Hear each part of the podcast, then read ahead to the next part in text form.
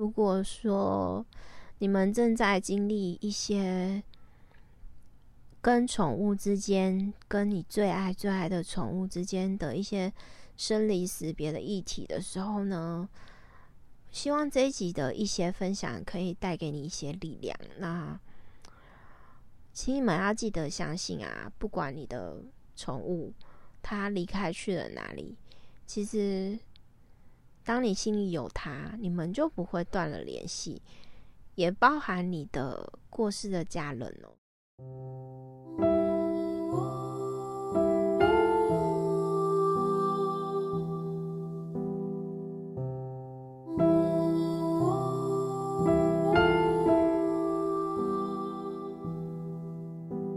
欢迎收听《星星上的光》神秘小屋。这一集啊，想要来聊关于就是跟宠物有关的主题，但是可能不会这么的轻松，我猜啦，因为呃，我会顺便分享一些我自己曾经的一些经验，这样。那我想要聊的宠物的主题就是，呃，我们生命中啊，有很多人应该都有养宠物的经验。那我想要分享说，就是宠物在我们的生命中其实更深层的意义，就是它跟身心灵还有内在成长其实有很大的关系。那我这一集想要来分享这一个部分，呃，为什么会想要录这个主题？其实我早就应该分享这个东西，只是我一直没有找到一个适当的时机还有感觉来录。那今天啊，刚好是呃，刚好是我自己之前这样讲好了。今天是一个特别的日子，那我等一下最后会公布说今天到底是什么日子。今天就是我录音选择的这一天，然后刚好是一个对我来说很特别也很重要的一个日子。那我先来分享我今天想要分享的东西，就是呃，假设你是有养宠物的人啊，呃，我相信就是宠物在你的生活中就是会占有很大很大的很大的比重，就是你会花很多的心力啊，或者精神，甚至是金钱在它那个你的宠物身上。那假设你是对宠物不闻不问的那一种主人，你应该是不会点开这一集啦。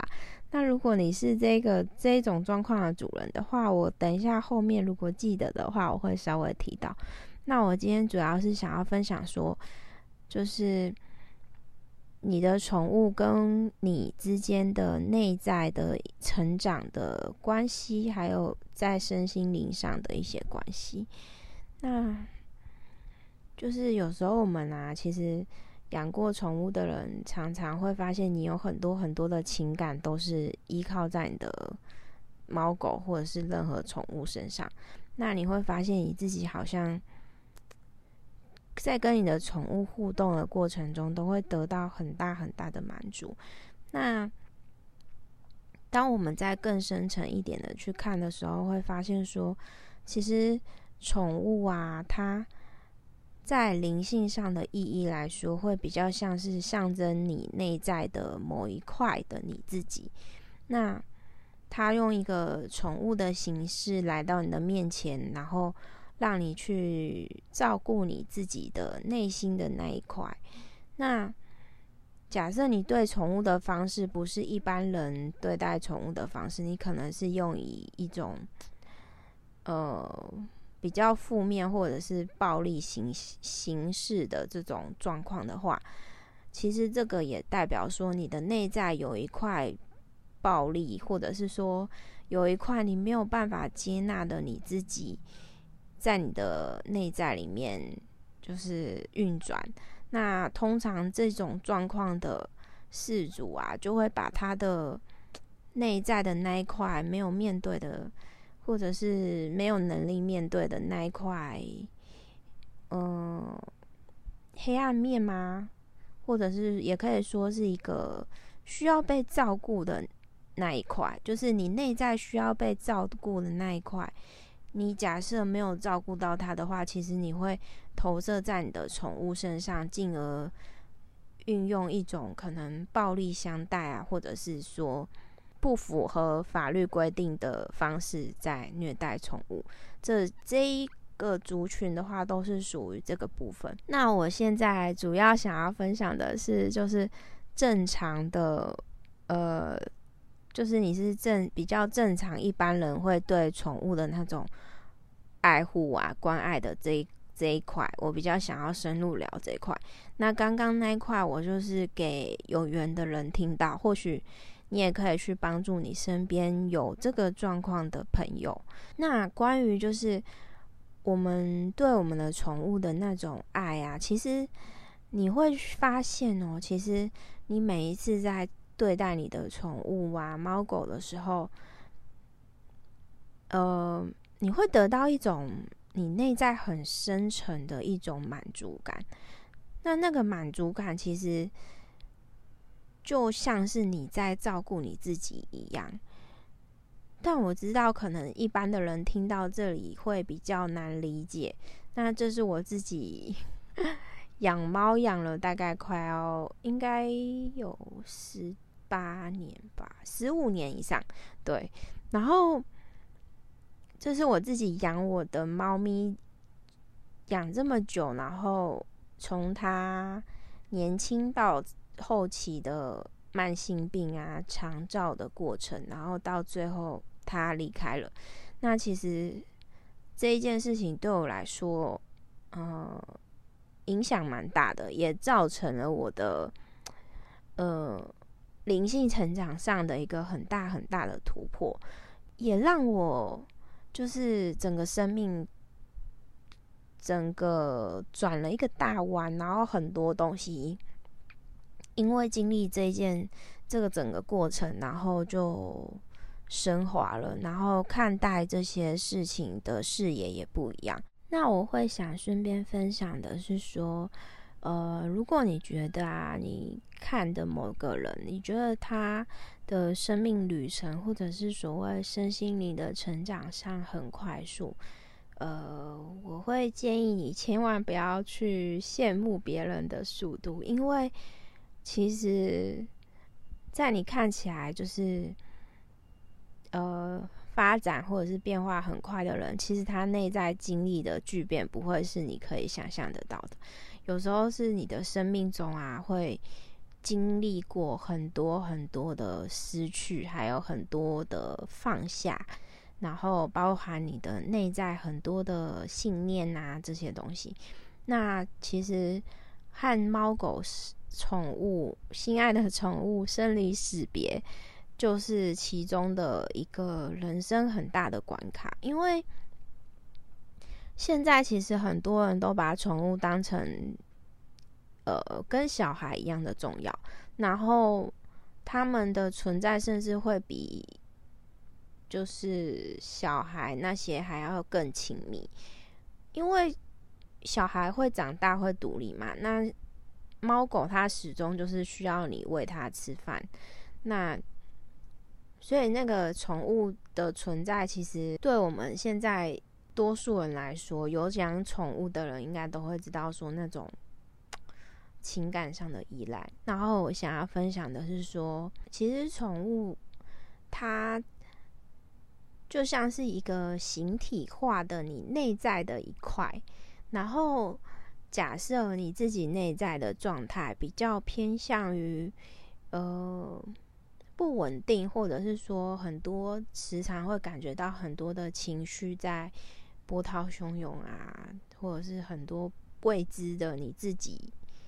在你内在发生，就是你可能时常感受到自己的不平静什么的。那其实宠物在你的生活中，如果你刚好又有养宠物的话，你会发现你们之间的那种情感的依恋会很强，然后你也会发现说，你从这个宠物身上的照顾的过程中，其实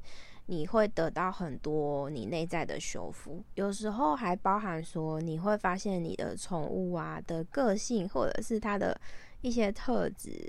一些呃各种形式上的，有可能是长相，有可能是呃习惯，通常是个性啊，然后甚至是你宠物的身体疾病，其实都会跟你有一点点的关系，但是那个关系你要必须用一个比较呃高一点的视野来看，就是可能你的宠物假设它肠胃不好好了，那其实到你身上可能是你要观察一下你自己有没有情绪上的压抑的问题呀、啊，或者是说很擅长忍耐之类的，就是有点类似这个模式。那或者是说还有一种例子是可能你的狗狗或者是动物宠物呃，视力眼睛不好，那可能你自己眼睛也不好，那就会更严重的显化在你的宠物身上。就是宠物其实有某一大块是来提醒我们说要怎么样去照顾自己，所以用宇宙的视野来说的话，其实宠物的存在很大一部分是我们内在的那个缺，或者是说我们还不懂得照顾自己的那一块显化在外面，这是比较需要照顾的那一个面向。有时候甚至会包含到可能你的童年阴影啊，或者是说你的累世的一些灵魂印记，那会透过你这个宠物来陪伴你一起去度过这个呃这个主题。那我可以分享一下我自己的猫咪，其实我我真的是一个非常资深的猫奴，我好像第一次分享这件事情。然后啊，我的猫咪它的它它是一只全白色的长毛的猫咪，然后它的个性啊，其实呃蛮敏锐的，然后它的身体在我养它之前，其实它是有别的主人的，然后我算是把它救过来吧，就是过程我就简单说就是救过来，反正就是它前一个主人对它不是很好，然后它有经历过一些被有点像是虐待的一些过程，可能没事那个主人可能会踹它还是什么的，反正就是一个很不好的示范。然后我接手这只猫咪的时候我还蛮小的，那我那时候其实也还没有接触身心灵，也不知道说哎，这个东西到底对我内在有什么什么关联，就觉得哦就是一个可爱的宠物。那直到我灵性的一些力量慢慢的回来，然后慢慢的整合自己的灵性力量之后，我才有这个视野可以知道说哦，原来宠物的陪伴或者是存在对我们人来说是这个状态。那我的猫咪它，我想要讲某一块的部分是它其实我刚才不是说它被前一个主人有一些比较虐待的一些对待嘛，那它的这个东西其实造就它的身体其实会很敏感，就是它有很多地方不能碰，然后你可能碰它某一个地方它就会很生气。那一般人会想说哦，可能每只猫的个性不一样，这也是的确一个，但是有的猫它就是可以变成到处都可以摸嘛。然后我要分享的是说，就是我的猫咪因为之前有那种呃虐待的经验，然后它其实身体上的一些印记呀、啊，就是它的身体就会变得很敏锐、很敏感，就是有点碰到会觉得好像自己会被受伤害。那对应到我自己身上，我那时候还在养它的时候，其实我的灵性上的一些探索还没有现在这样子。那其实我后来发现我自己身体上的一些身体印记啊，其实跟我的猫咪是很相像的。就是在我自己做灵魂修复啊，还有身体的一些脉轮清理的时候，我才发现说哦，原来我身上跟我的猫咪其实有一些很共同的东西。那我分享这一小段的故事是想要呃分享给大家说，就是当你有养宠物的时候，其实呃宠物其实也是一个很好让你观察你自己的一个状况。例如你的宠物身上有的一些特质或者是身体疾病，你要去关联一下，想一下说跟你自己有什么关系，有时候不是那么直接的。例如你的宠物有心脏病，你不一定有心脏病，但是你可能就是有一些心轮比较堵塞的状况，例如你可能有话都不敢直接讲，然后无法自在的表达，就是有点类似这个状态的关联性去看一下你自己的状况。所以假设你有养宠物，其实你就是会有一个很好的途径来呃观察你自己的内在。就是一开始人家大家养宠物通常就是觉得很可爱啊，有个陪伴什么的，但是呃，我这一集主要想要分享，让大家知道说，其实宠物的存在还有更深层的意义，就是你可以好好的去观察宠物跟你之间的共同性。那那种共同性会像我刚刚讲的一样，它不是这么的直接反应，但是会有相对应的关系。就你也不用担心说，哎，我的猫有心脏病，那我会不会也有？其实不一定，就是你可以注意一下你自己的心轮。就是我可以给大家一个观念，就是身体有好几个脉轮，你可以上网去查。那假设你的猫或者是动物某一个部位有什么疾病，你可以去查一下说对应到你的身体上的脉轮是哪一块。那我可以分享的是，假设你的猫有心脏病，通常就是关于你的心轮，那你有没有能够自在的表达呢？或者是总是习惯压抑什么的。那假设你的猫有子宫方面的问题，那可能对应到你的海底轮，那你可以去想一下你自己的生存恐惧，还有你的生存模式是不是过度努力了，就是有点这样子对应，这样看，其实你会发现说你自己的内在课题可以修炼的地方，那你也会更容易的呃去度过你们之间要走的关卡。一个个部位讲，我觉得我讲不清楚，但是我觉得你就是用一个方式去观察说，假设你的猫某一个部分有身体状况，那你就去想一下你自己有没有在生活中有没有对自己有哪些不舒服的对待，或者是你身体有没有某一个部分特别有感觉，特别容易不舒服，又或者是你可能精神上压力很大，这也是一种哦。其实有好几种形式的对应，所以假设你的猫咪在某个疾病里面一直很辛苦，那其实你反过来照顾好你自己，对你的猫咪也会有帮助，呃，对你的宠物也会有帮助啦。我忘记大家不是都养猫咪了反正就是你的宠物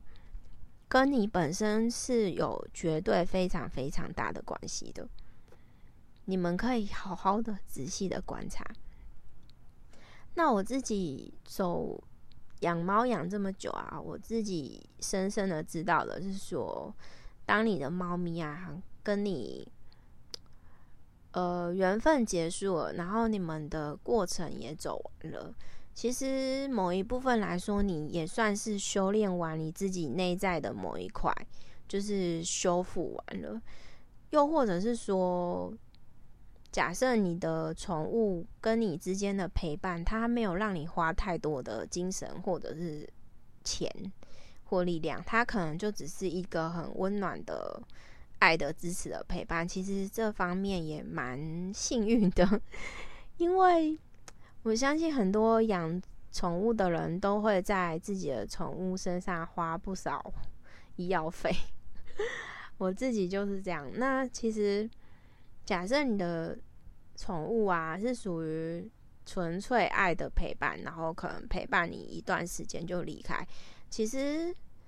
我觉得这种会比较像是一种天使吧，就是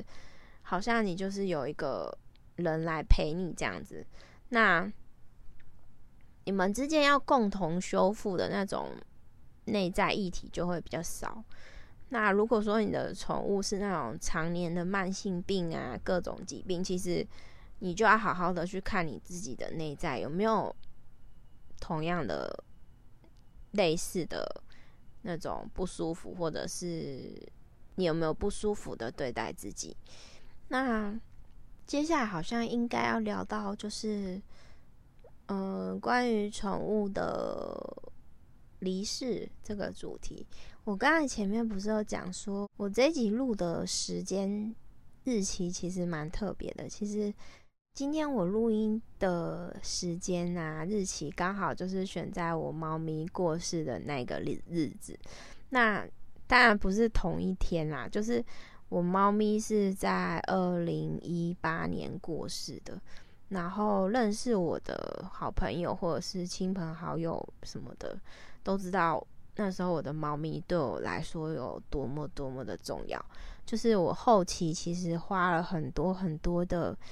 呃精神力气还有金钱，然后去照顾我的猫咪，因为它后来有一些慢性疾病。那呃那时候的照顾在生活上会很像是在长照一个老人，然后我今天录音的时间特别选在这一天，其实也有一点临时，因为我平常在他呃过世的这个日子啊，我自己把它定为他的日子，就是我会把他名字冠上一个日，例如呃假设你的狗叫做叫做来福好了，然后我就把今天当做来福日，然后如果你的呃猫咪叫做呃咪咪，那你也可以把它当做今天是咪咪日这样。那我自己我自己就把我这一天就是定做我跟它专有的日子。那我往年今天我通常会买很多猫罐头，然后再去做一些祝福的能量，然后可能送给有在喂养流浪猫的一些中途啊，或者是说身边有养猫的朋友。那我今年因为呃忘记买罐头，然后突然想到我可以用一个更更大更广的方式来分享这一份爱，那所以我就想到说我就来录下这个主题好了。因为其实宠物这个主题这个生命旅程在我生命中其实算很深刻也很沉重，但也很很多爱的一个过程，所以我觉得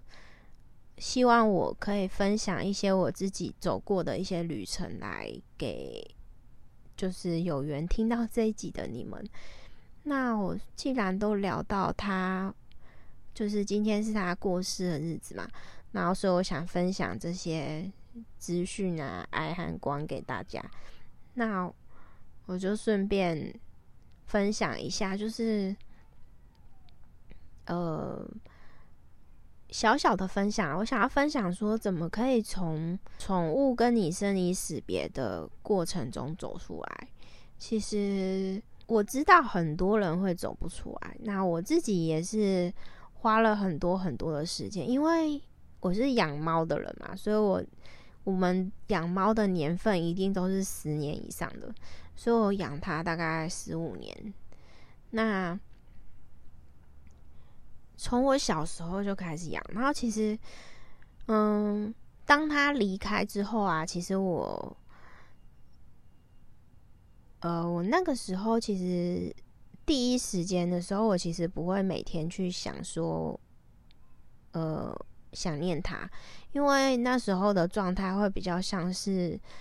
没有办法去想他，就是整个人空掉了。就是你们想象我那时候后期是整个生活都在长照他，所以其实当猫走的时候，其实我会变成整个生命空掉了，就是哦，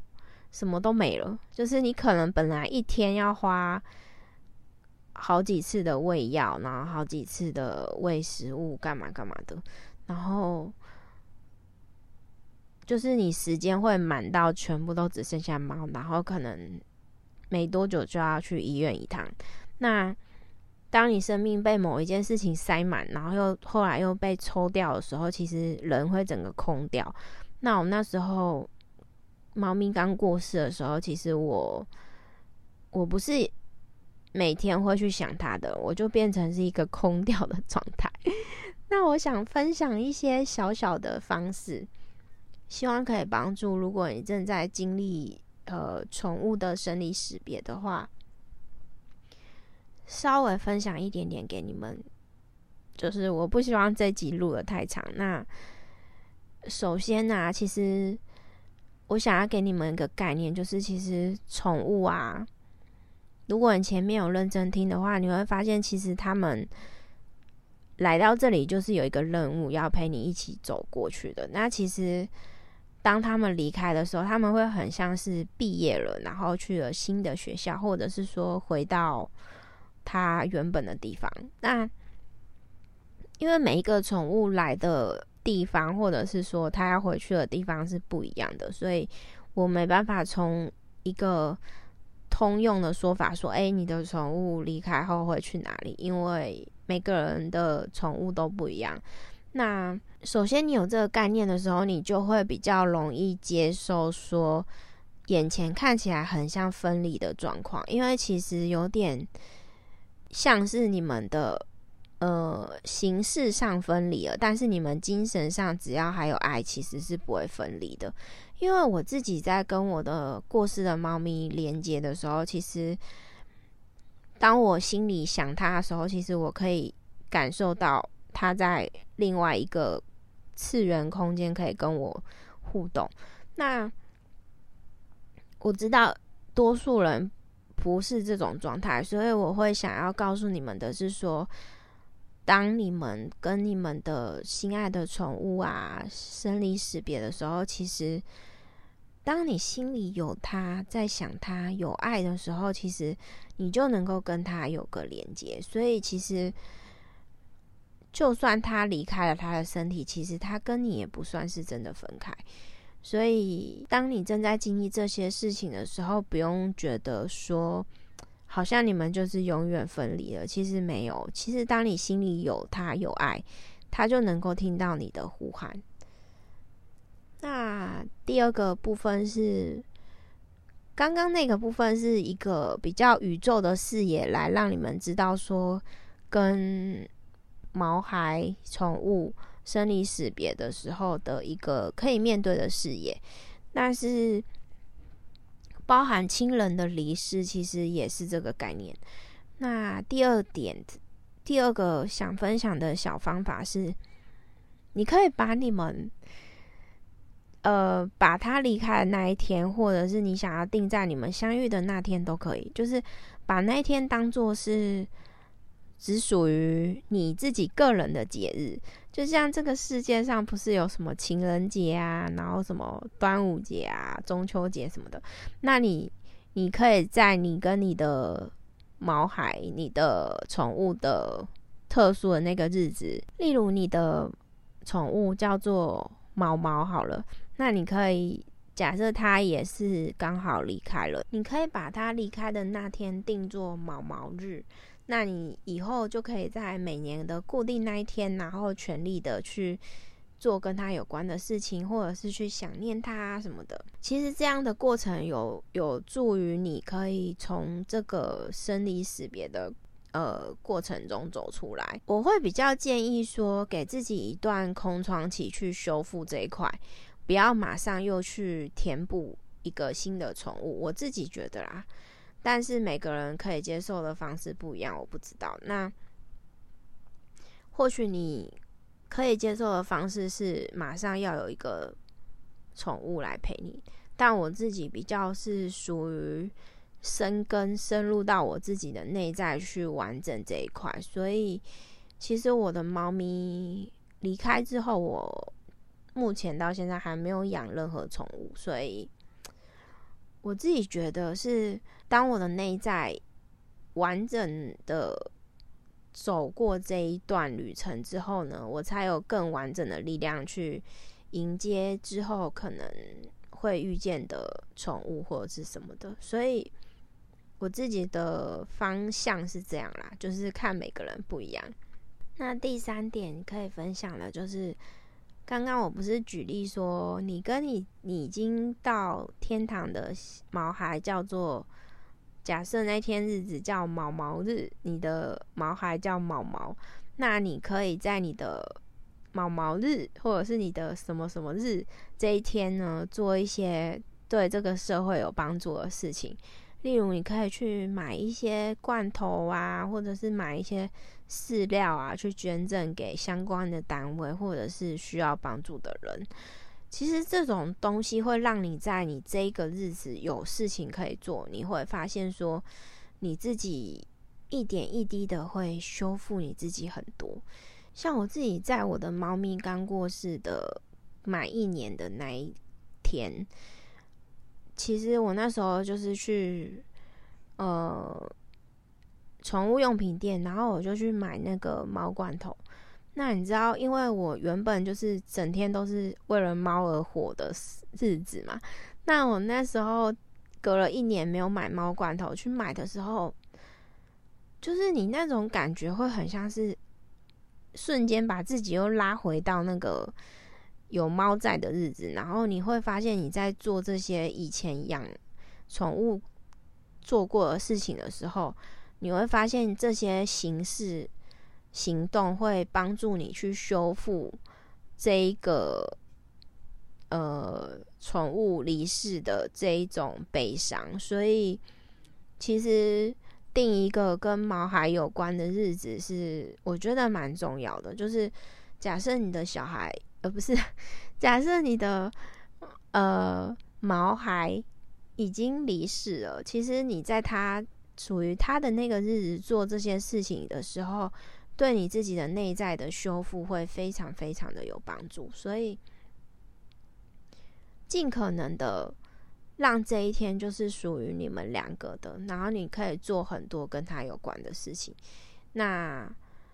去买一些宠物食物啊，分享给需要的人或者是中途啊，又或者是说你可以做一些捐款给一些可能在做动物救援的一些单位之类的，这也是一种形式，就是看你要用什么形式去做这些事情。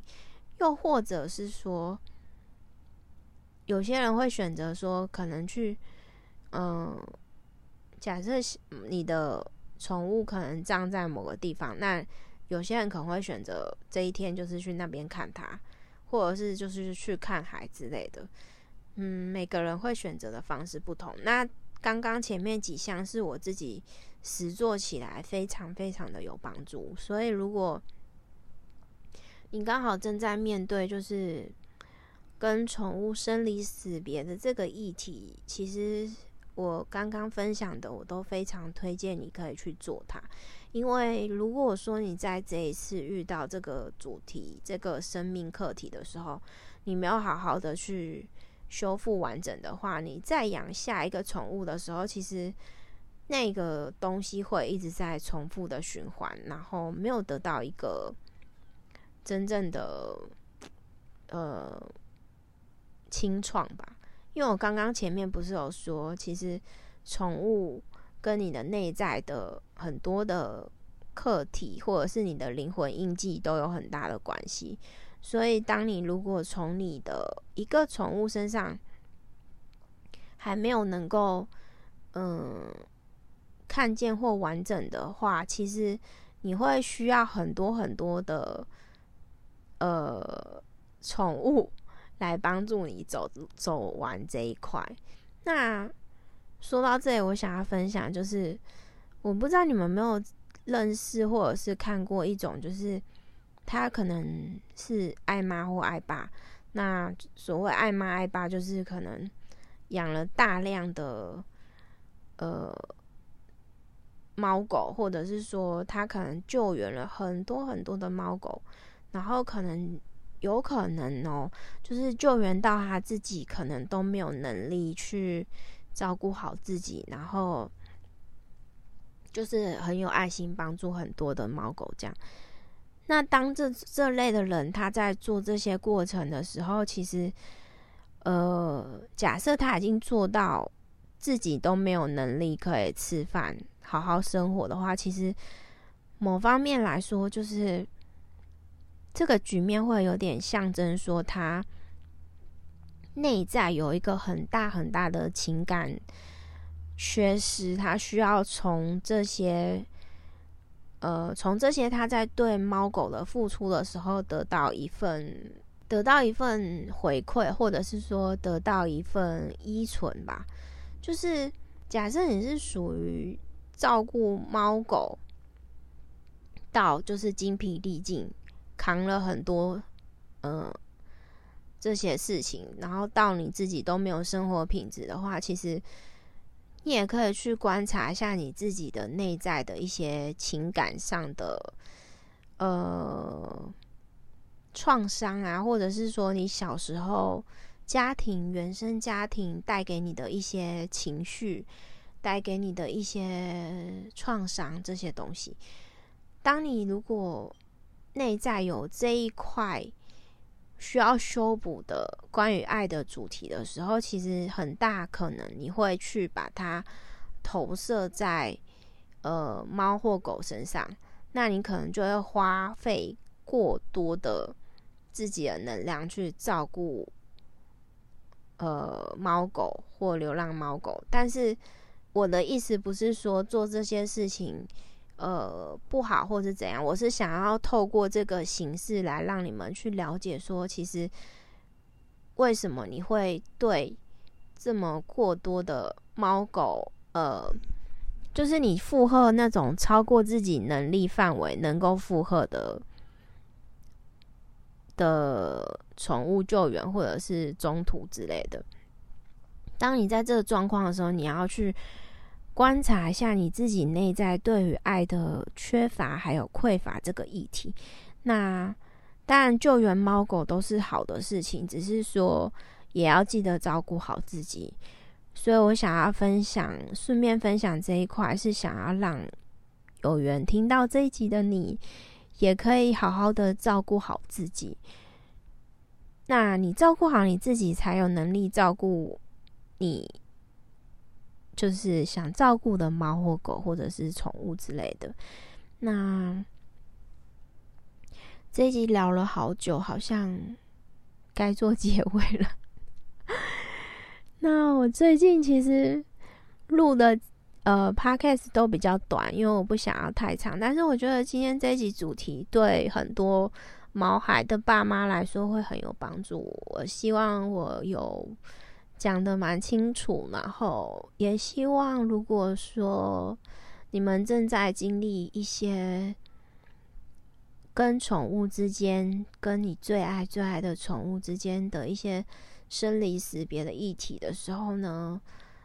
希望这一集的一些分享可以带给你一些力量。那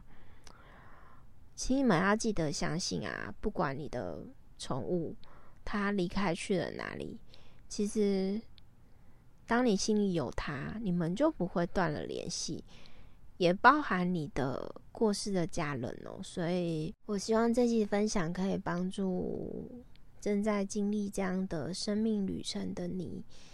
有一些力量去面对这样的过程。那我知道会很痛很辛苦，要请你相信，如果呃你可以走过去的话，你会发现其实你会发现他们曾经给你的陪伴都是非常非常珍贵的。千万不要有任何的遗憾，或者是觉得说自己哪里做的不够好。其实呃，你们缘分表面上结束了，或许在未来其他地方还会再相遇。那不论如何，现在都是另外一种阶段性的分开，但是其实又不是真的分开，所以不要去觉得说自己还有哪里做得不够好，就是你们能够一起走到这里，其实就已经完成了很多很多的事情。那我想要祝福正在经历这些过程的你们都能够顺利的过关，也祝福你们的毛孩可以常常常常应该说祝福你们可以常常收到你们毛孩的一些讯息吧。这样讲会不会太抽象？没关系，因为我相信每一个麻瓜最终后来都一定会发现，其实你们都有能力可以跟万物沟通的哦。那谢谢大家有耐心听完这一集，我不确定这一集录了几分钟，但是谢谢听到最后的你们，也希望你们可以得到一份温暖。那如果你的毛孩还在的话，我也祝福你们的宠物都可以健健康康，然后平平安安，祝福你们，我们下次见啦，拜拜。